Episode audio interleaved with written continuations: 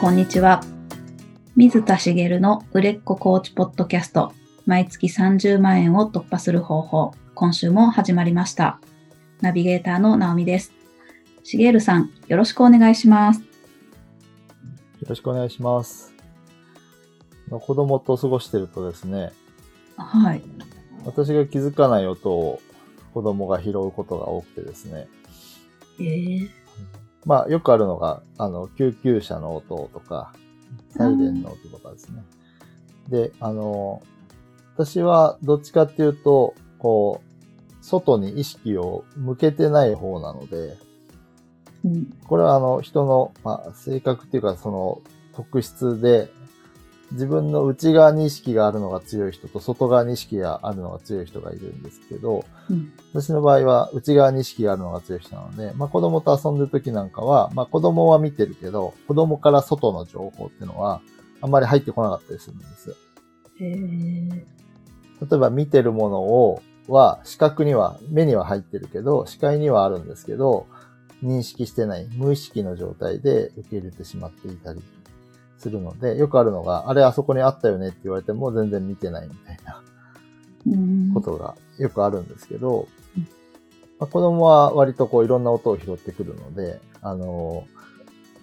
そこで言われて初めて、あ、本当だって言って、こう音に気づくとか、ヘリコプターが飛んでる音、飛行機が飛んでる音とか、なんかそういう子供が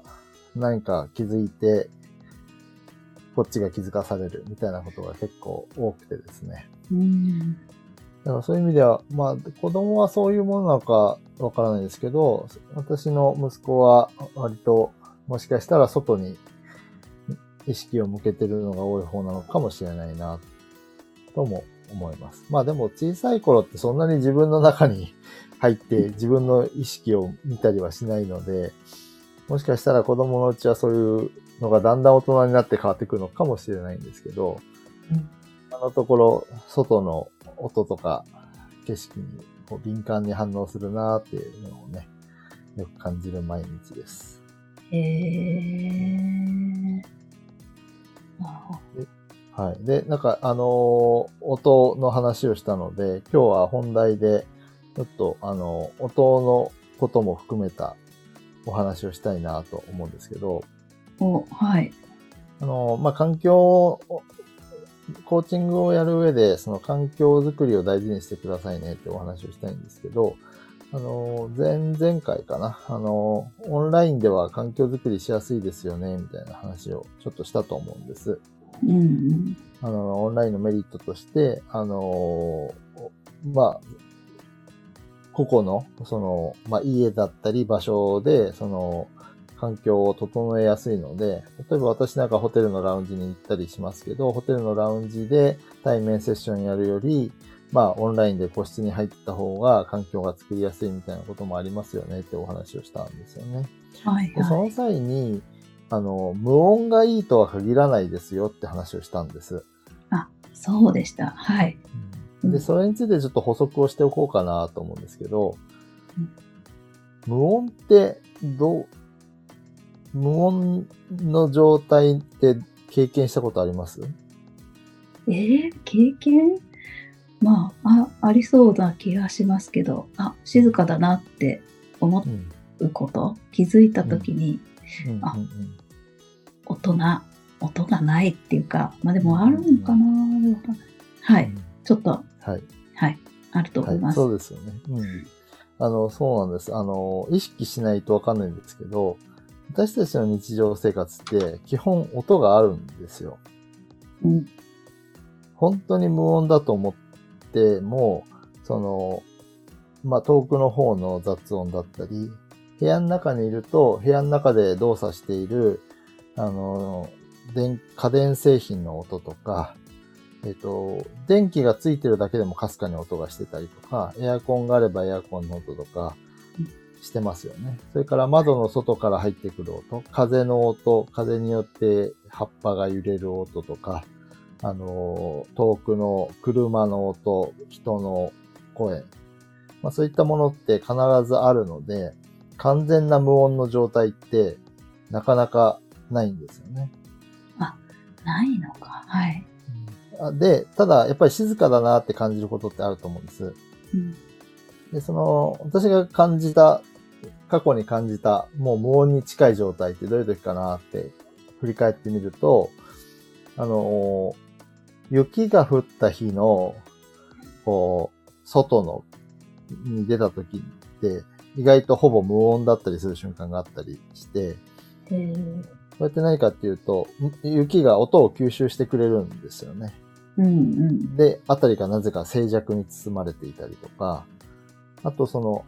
私の場合で言うとアウトドアをやったりするときに、まあ風があると音が出るんですけど、無無風になった瞬間に、の夜とかに、全く音を感じない時があるんです。へえ。で、その時に感じる感覚って違和感なんですよ。えー、そうなんですね。そう。なんでかっていうと、音がないことが、なん、なんていうのかな。ある種、耳が聞こえなくなったかのような感覚になるというか。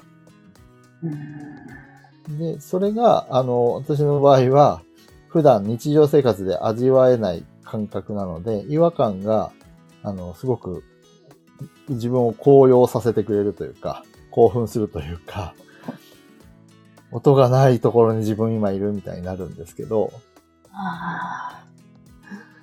それくらい日常生活って無音ってないんです、実は。あ、なるほど、そっか、はい。で、何が言いたいかっていうと、何かに集中しようとするときに、無音で集中したことがある経験のある人ってほとんどいないんですよ。うん、そういうことですね。はい。例えば、あの、まあ学生時代にテストを受けますと。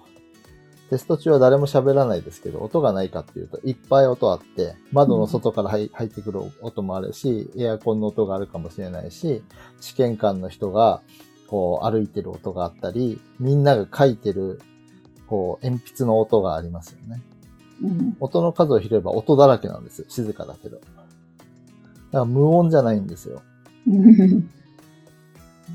だっていうことで、だから集中する環境って無音じゃないってこと。うん、何が言いたいかっていうと、無無音で集中した経験が人にはほとんどないので、うん。無音にされると多分集中しづらいんです。ああ、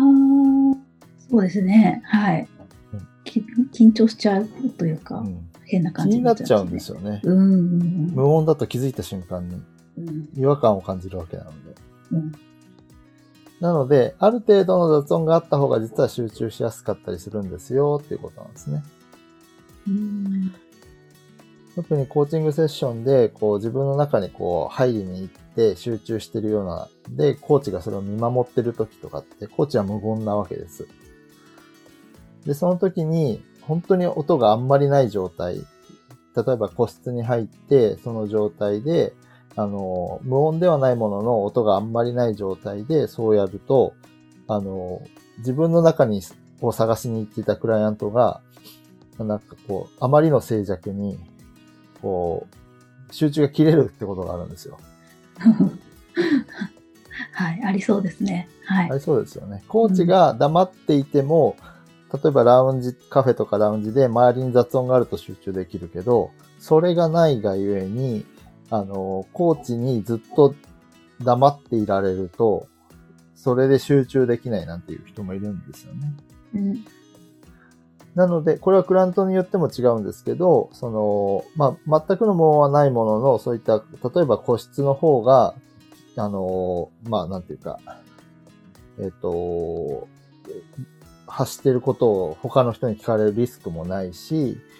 いいっていう人もいるんですけど、個室が合わない人もいるってことなんですよね。うんコーチがどうしても相手を見守って、あの、静かに黙っているシーンっていうのは、コーチングセッションっていうのは必ずあるので、その時に、えークライアントさんがその環境が苦手なんであれば、ある程度音のあるところを選択した方がいいってことになるんですね。うんうんっていう風に、そのクライアントさんに合わせてっていうのもありますし、その音が、音を意識して、そのコーチングセッションをする場所っていうのを考えてもらいたいなっていうことなんです。おーはい。で、この音っていうのをそれほど意識することはあんまりないと思うんですけど、うん音を意識するってことは、今、えつまり、あの、聴覚の情報、耳の情報なので、もう一つ、もっと普段意識しやすい視覚情報もありますよね。はい。これも意識していただきたいなと思うんですけど、カフェとかラウンジでやると、周りの景色が動くじゃないですか。はい。当然、あの、店員さんも動いてる様子が見れるし、人が入れ替われば動くし、座っている人も、その、お茶してる人はね、あの、も微動だにしないわけじゃないので、動きますよね。うんで、それが、こう、目に入るわけです。うんそれが、こう、集中を阻害する要素になったり、えーそちらに目をやってしまって、意識が、無意識ですけど、意識が一旦切れたりする要素になるので、あの、カフェとかラウンジとか人がいる環境で、まあ、無音じゃない方がいい人は、そっちの方がいいわけなんですけど、おその時に、こう、座る席っていうのをちゃんと選んでほしいんですよね。うんうんで、どういう席がいいかっていうと、おまあ、できれば、その、クライアントさんの視線から、視線じゃない、クライアントさんが見える景色があまり動かない方がいいんで、うん例えばその対面で座るんであれば、コーチが壁を背負って、クライアントさんは壁の方を向く方が良かったりするんですよね。もう視界にこう、あまり動くものが入らないので。うん逆に座ると、クライアントさんが壁を背負うと、クライアントさんからは動く人がいっぱい見えたりするので、うんあの、できればそれは避けた方がいい。ってことになるんです。うんなるほど。なので、あの、座る席は基本的にコーチが決めてくださいねってことですね。ああ、そっかそっか。はい。フランスさんにどっちがいいですかって聞いて座ってもらうというよりは、こっち座ってくださいねっていうふうにやった方が望ましい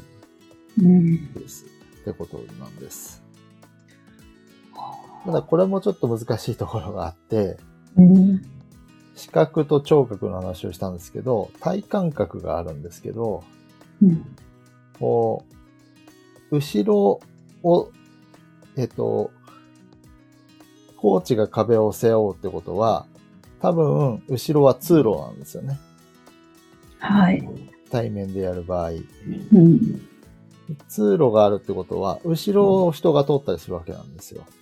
はい。うん。で後ろを通られるのが、こう、あんまり好きじゃない人がいたりするので、ああ。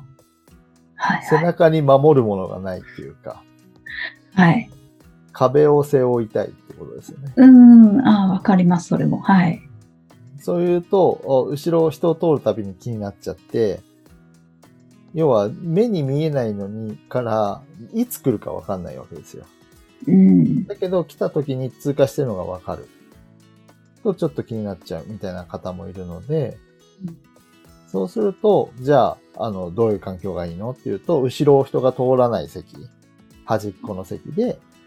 壁を向いてもらうとか、うん。っていうことの方がいいのかなってなってくるわけなんですね。おー結構ですね。なんかそういうことを考え出すと、え、そんな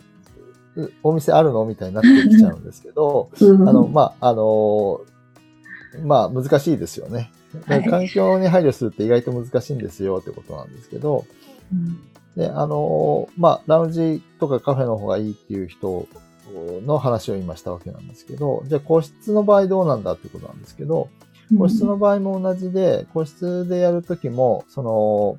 後ろに何があるか、動くものがないにしても、例えば絵があったり、ポスターがあったりとか、何か書かれているものがあったりすると、そっちに目が行きやすいので、できれば個室なんかがいいっていう人だと、なおさら、後ろには何もない。あの、背景はもう、無地の壁なんかがある場所に座ってもらった方がよりいいかな。なるほど。窓の外の景色が見えたりとか、絵が飾ってあって、絵にどうしても無意識だけど意識がそっちに持っていかれたりするとか、っていうことがあるので、そうならないようにしてほしいなっていうことなんですね。うーん。で、辿っていくと、じゃあオンラインだとどうなの？ってことなんですけど、ああ、はい。オンラインの場合は特に、えっ、と、クラントさんのバックも自分で見えちゃいますけど、コーチの後ろに何があるかっていうことですよね。そうですね。はい。なんかいろいろ動くものがあったりとか、なんか、それこそ今言ってみたいに絵だとかなんかがあったりするとかっていうことがない場所、無地の壁を選べる環境を作ってほしいなっていうのが一つと、まあ最近よくあるのが、あの、コーチングセッションでそれをやってるかどうかわかんないですけど、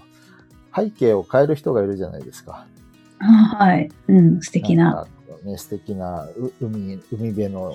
写真なのか、何なのか、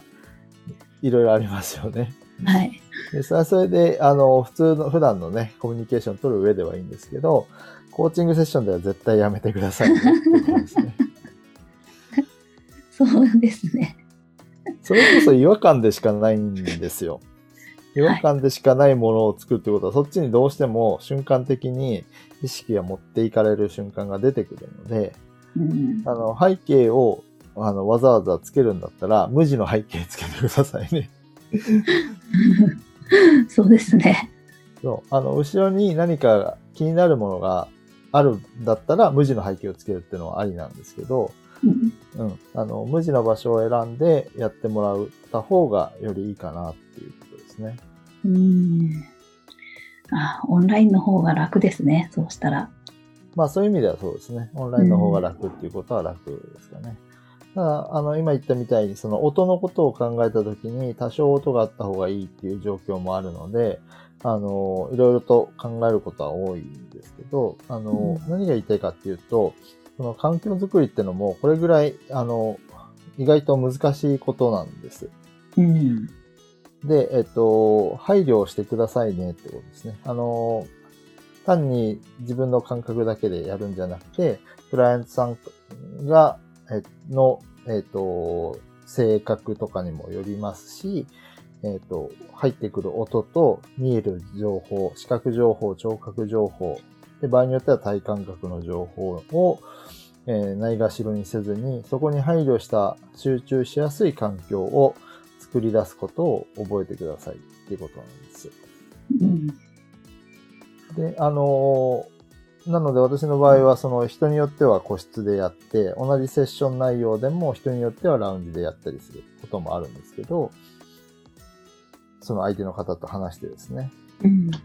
で、ワークの内容によっては外でやったりすることもあるんですよ。外？はい。はい。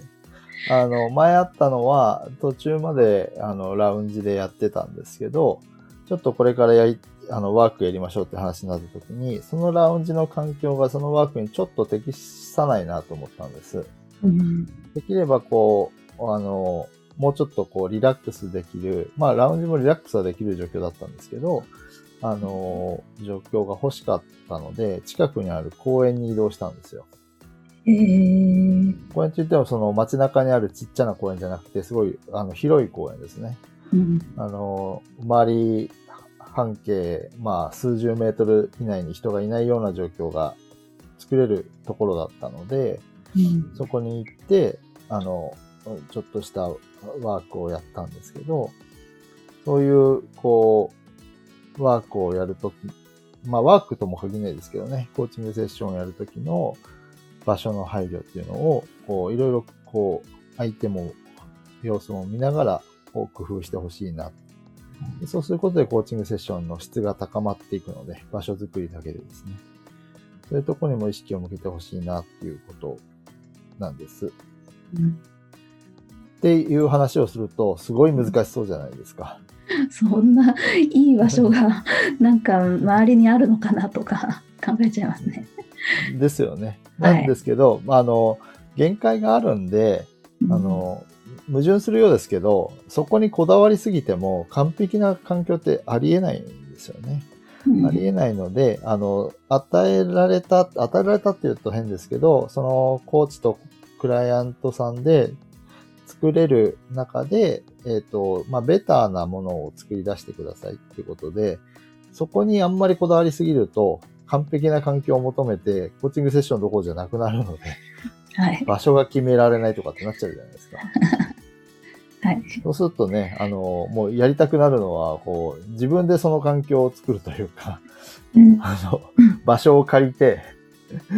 あの、自分でね、そういうセセッションスペースを持つっていうことになっちゃうので、うんそれはさすがに大変なので、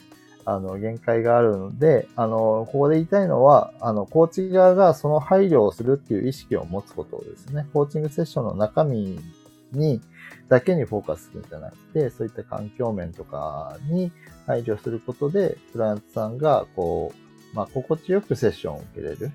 かつ、クライアントさん側が気づかないところで、